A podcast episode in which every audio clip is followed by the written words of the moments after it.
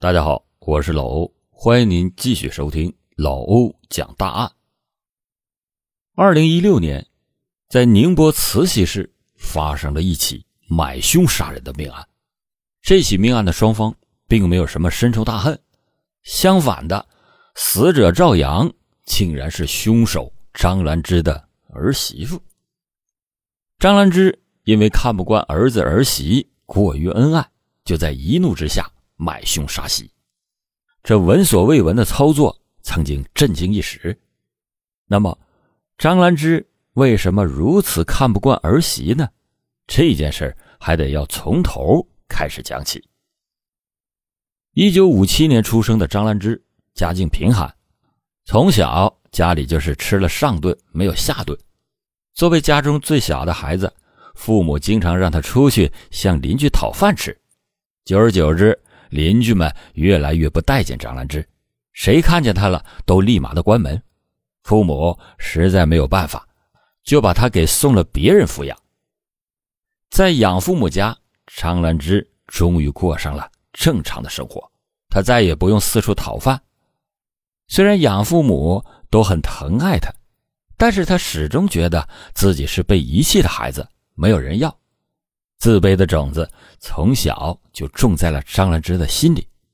她从小性格就敏感自卑，多疑善妒，养父母无微不至的关心着她，在她看来，那无非是想让她将来给他们养老。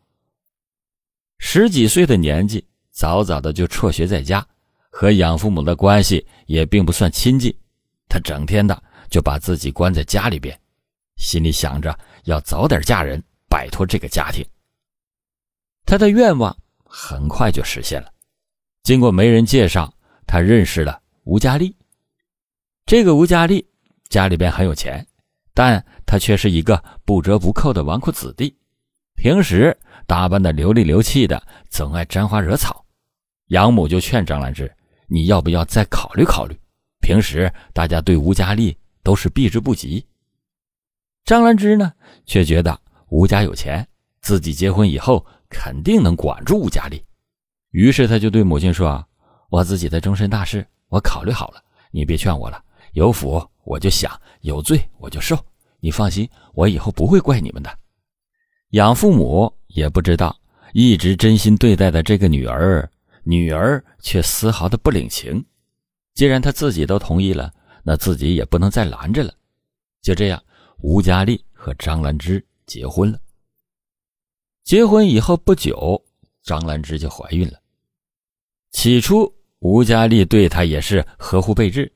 张兰芝从小就自卑敏感，说话呢就总是夹枪带炮的，让从小就是少爷的吴佳丽很不喜欢。夫妻俩之间的裂痕也就越来越大。有一次，张兰芝挺着大肚子，看见丈夫和昔日的情人有说有笑，争强好胜的她。当时并没有提出离婚，毕竟当年这桩婚事是他自己愿意的。如果现在就说离婚的话，那说不定有多少人等着看笑话呢。虽然没有离婚，但是两个人的日子也相当于各过各的，互不打扰。儿子出生以后，张兰芝就把儿子视为自己的所有物。吴佳丽想要抱抱儿子、亲亲儿子，她不允许。吴佳丽带儿子出去玩，他也不允许。吴佳丽实在没有办法，经常就不回家，只有他们母子俩在家。张兰芝就开始给儿子说吴佳丽的一些坏话。他告诉儿子，以后不能养你爸。你看你爸有个当爸的样子吗？你爸对不起咱们娘俩，以后你长大了就把他给撵出去。不管儿子能不能听懂，他只管说，一遍又一遍的说。在小学之前，他亲自给儿子洗澡、洗漱，每天也和儿子睡在一张床上。上了小学以后，儿子吴东说以后要自己洗澡，这他才不再插手。一家人的日子就这样云淡风轻的过着。转眼之间，儿子就大学毕业了，而且还找到了一个稳定的工作。当时张兰芝乐的是合不拢嘴，心想这儿子也长大了。也应该到了找媳妇的时候了。张兰芝觉得自己的儿子长得高，皮肤又白，眼睛大，学历高，看哪哪儿都好，一定要找一个十全十美的儿媳妇，那才配得上他。他就不惜花了重金，到处找红娘给儿子介绍女朋友。红娘拿钱也是真办事这陆陆续续的发了许多女孩的照片给张兰芝，张兰芝就一张一张的看，这个眼睛小，这个皮肤黑。那个呢，个子又矮，这个家境不好。总之，每个女孩都能被他挑出点缺点来。还没给儿子看呢，他这一关都过不了。红娘也是着急，手里的资源都给张兰芝看了个遍，也没有让她满意的。张兰芝一边等待着红娘的消息，一边也托亲戚朋友给儿子介绍，有几个相对合适的。他就让儿子去相亲看看，儿子一直强调现在还不想结婚，想要再等等。张兰芝抱孙心切，不停的就唠叨，儿子听烦了，也就去了几回，一律是无疾而终。张兰芝也不气馁，就再接再厉的继续介绍。儿子这边呢，自己认识了一名护士，叫赵阳，两个人情投意合，有很多的共同语言。于是就谈起了恋爱。张兰芝听说儿子谈恋爱了，也很高兴，就让儿子把女朋友带回来看看。赵阳第一次登门给张兰芝买了很多的补品和高档的护肤品，想要给未来的婆婆留一个好印象。但是张兰芝见到赵阳以后，并不开心了。这个赵阳子个子矮，年龄呢也比儿子大，长得也不算漂亮。根本就是哪哪都和帅气高大的儿子不般配，张兰芝对他是很不满意。赵阳也感受到了张兰芝的厌恶，本来打算和吴东立马分手的，但是吴东极力的挽留，也就没有分手。二零一零年，两个人领证结婚，这下可把张兰芝给气坏了。平时就有事没事的就爱找赵阳的麻烦。吴东看见了，就说母亲张兰芝那就更气了，觉得现在儿子结婚了，不再是小时候说永远保护妈妈的贴心宝贝了，这可真是娶了媳妇忘了娘。张兰芝不仅常常在家哭诉，还经常找邻居哭诉，说自己儿媳妇的坏话。大家呢也都知道张兰芝的为人，表面上假装劝慰，私下里。也经常是讨论这一家子。这天，身为护士的赵阳刚下夜班回来，准备补个觉，张兰芝直接开门而入，掀起被子就指责赵阳说：“你一个当媳妇的，天天懒成这样，大早上的不起来做饭，你让东东饿着肚子怎么去上班？你咋这么自私呢？”吴东连忙向母亲解释说：“妈，洋洋昨天上的是夜班，我等会儿自己买点早餐就好了。”你让他好好休息一会儿，你赶快出去吧。这句话让张兰芝的火就更大了。哎呀，你现在是娶了媳妇忘了娘，你眼里边就只有你媳妇了。我不是心疼你的身体吗？外面的饭那能吃吗？他一个护士能有多累？做个饭还能累着他？他就是懒，就是你给惯的。说完，摔门而出。赵阳这一觉那是睡不着了。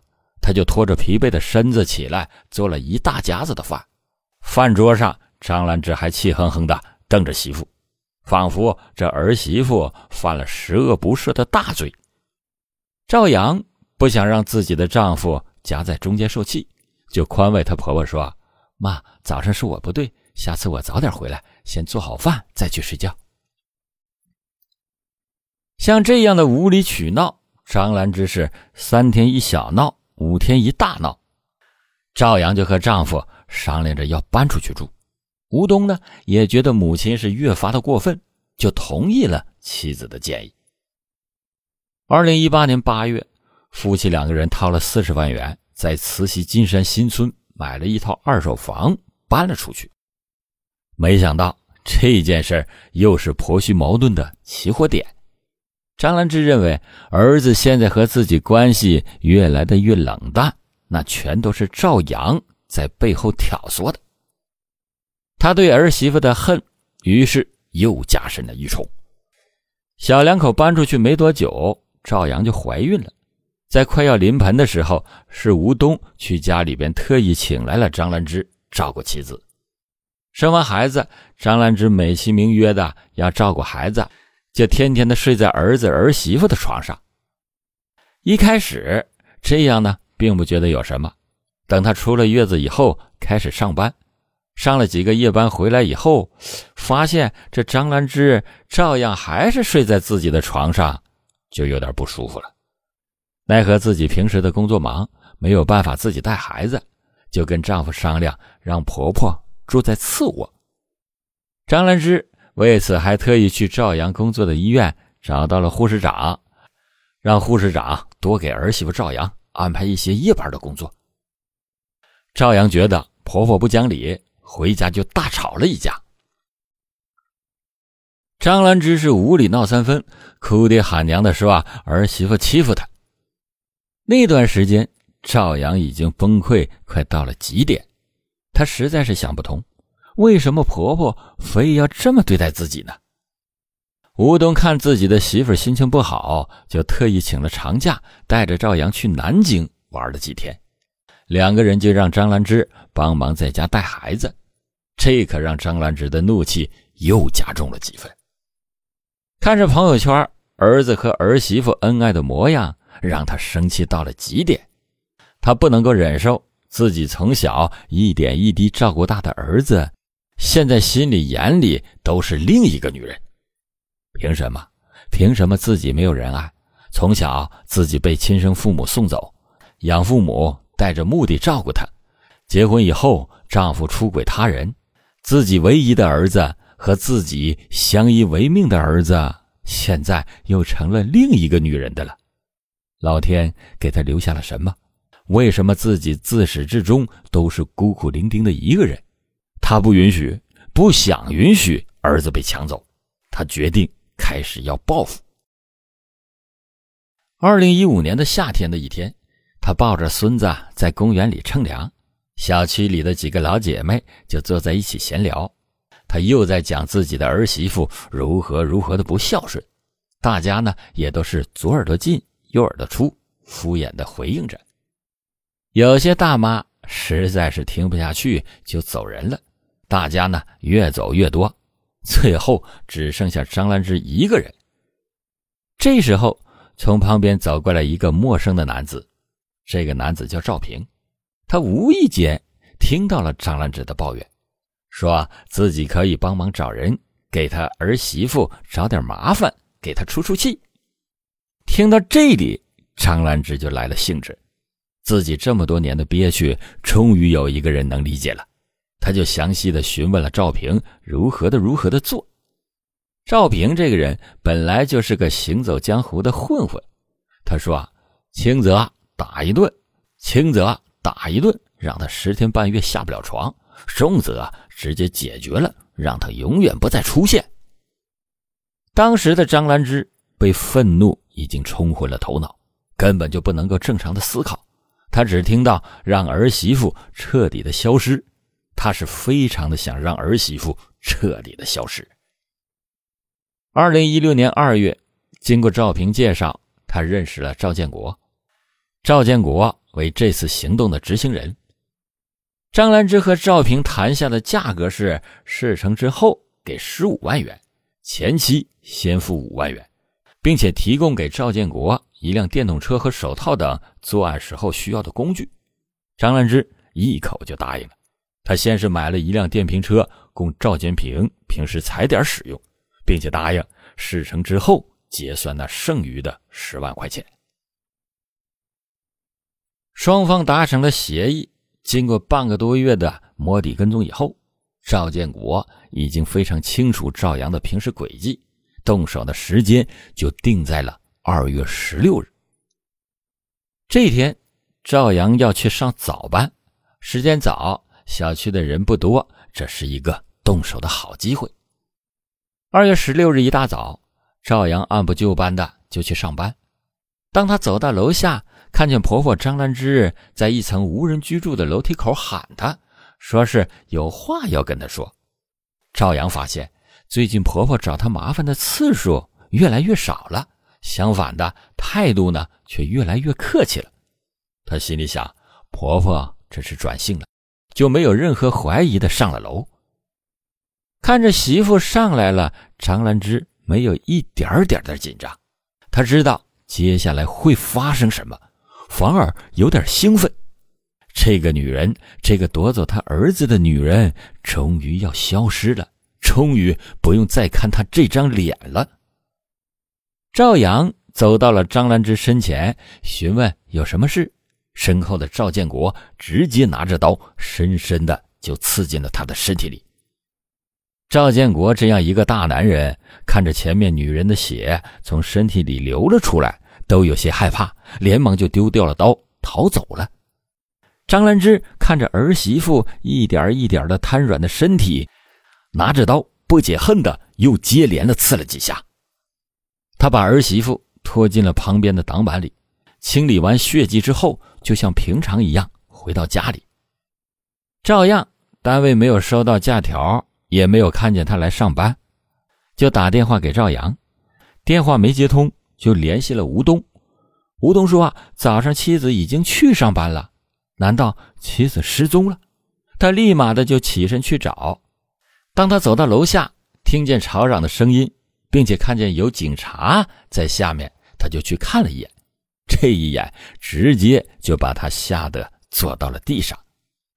只见前方的地上用白布盖着一个人，穿了和妻子一样的衣服，白布盖着脸。他不敢上前，直到邻居说了一句“节哀”。立马就让吴东的心彻底的沉了下来。他不敢相信，明明早上说下班回来以后还要做红烧肉的妻子，怎么现在就躺在这里了？他的眼泪根本不受控制的往下流着。警察得知他就是死者的丈夫，上前询问了一些情况。警察告诉他，凶手很可能是你的母亲。小区的监控。拍到了早上张兰芝叫赵阳的那一幕，吴东更傻眼了。母亲，自己的母亲杀死了自己的媳妇，绝对不能，他绝对不能相信。母亲虽然平时爱找事但是心地还是善良的，怎么会做这种事呢？警察调查以后确认，就是张兰芝雇凶赵建国刺死了赵阳。一切水落石出之后，吴东始终不敢相信事实。这为什么呀？母亲为什么要这么做呀？从小到大，母亲都教育他要做个好孩子，要好好的学习，将来长大了一定要好好的工作，为国家做贡献。为什么当年那个温柔和蔼的母亲会做出了这样丧尽天良的事儿呢？在事发的第二天，张兰芝被逮捕归案。从浙江逃到河南的赵平和赵建国也被逮捕，至此，这一事件的犯罪嫌疑人彻底的归案。人们也都想不通，儿子家庭和和美美的，为什么婆婆还不满意呢？做出了这么让人匪夷所思的事儿。作为本案的主谋张兰芝对自己的行为供认不讳，她没有为自己辩驳，也没有为自己开脱。她呢，就是看不惯自己的儿媳妇，就是想让她消失。二零一六年十月，宁波市中级人民法院以张兰芝故意杀人罪判处张兰芝死刑，判处赵建国死缓，赵平有期徒刑八年。在老欧今天讲的这起案件中，吴东以女方家属的身份和自己的儿子以及丈人丈母娘一起作为了原告人。向被告人提出了民事赔偿，共计五十万元，其中三十万元由张兰芝承担。张兰芝看着儿子的眼神冰冷，而且充满了恨意，他有点害怕了，害怕自己的儿子不再爱自己了，那他真的就什么都没有了，他就疯了一样的想征得儿子的原谅，但是所有的一切都已经于事无补了。儿子失去了自己最爱的妻子，而且让他忍受丧妻之痛的正是自己的亲生母亲，他该怎么原谅啊？事情终于结束了，但是赵阳却永远也回不来了，他们的家庭也就不再完整了。后来，根据吴东的父亲吴家丽所说，张兰芝这个人心肠并不像平常对待邻居一样热心，反而很冷酷。他曾经亲眼看见张兰芝虐待自己的养母。张兰芝因为从小的经历，他认为外界对他那全都是充满恶意的，对于养父母的爱他也不领情，结婚的时候对养母的关怀也不认可。儿子结婚以后，对儿媳妇的示好，他也不接受。这所有的一切，都是源于他从小内心深处的自卑，认为自己没有人爱，从而紧紧抓住儿子不放。他的这一生是可悲的，但是他的所作所为却是不值得被原谅的。欢迎您在评论区下方发表您对这起案件的看法。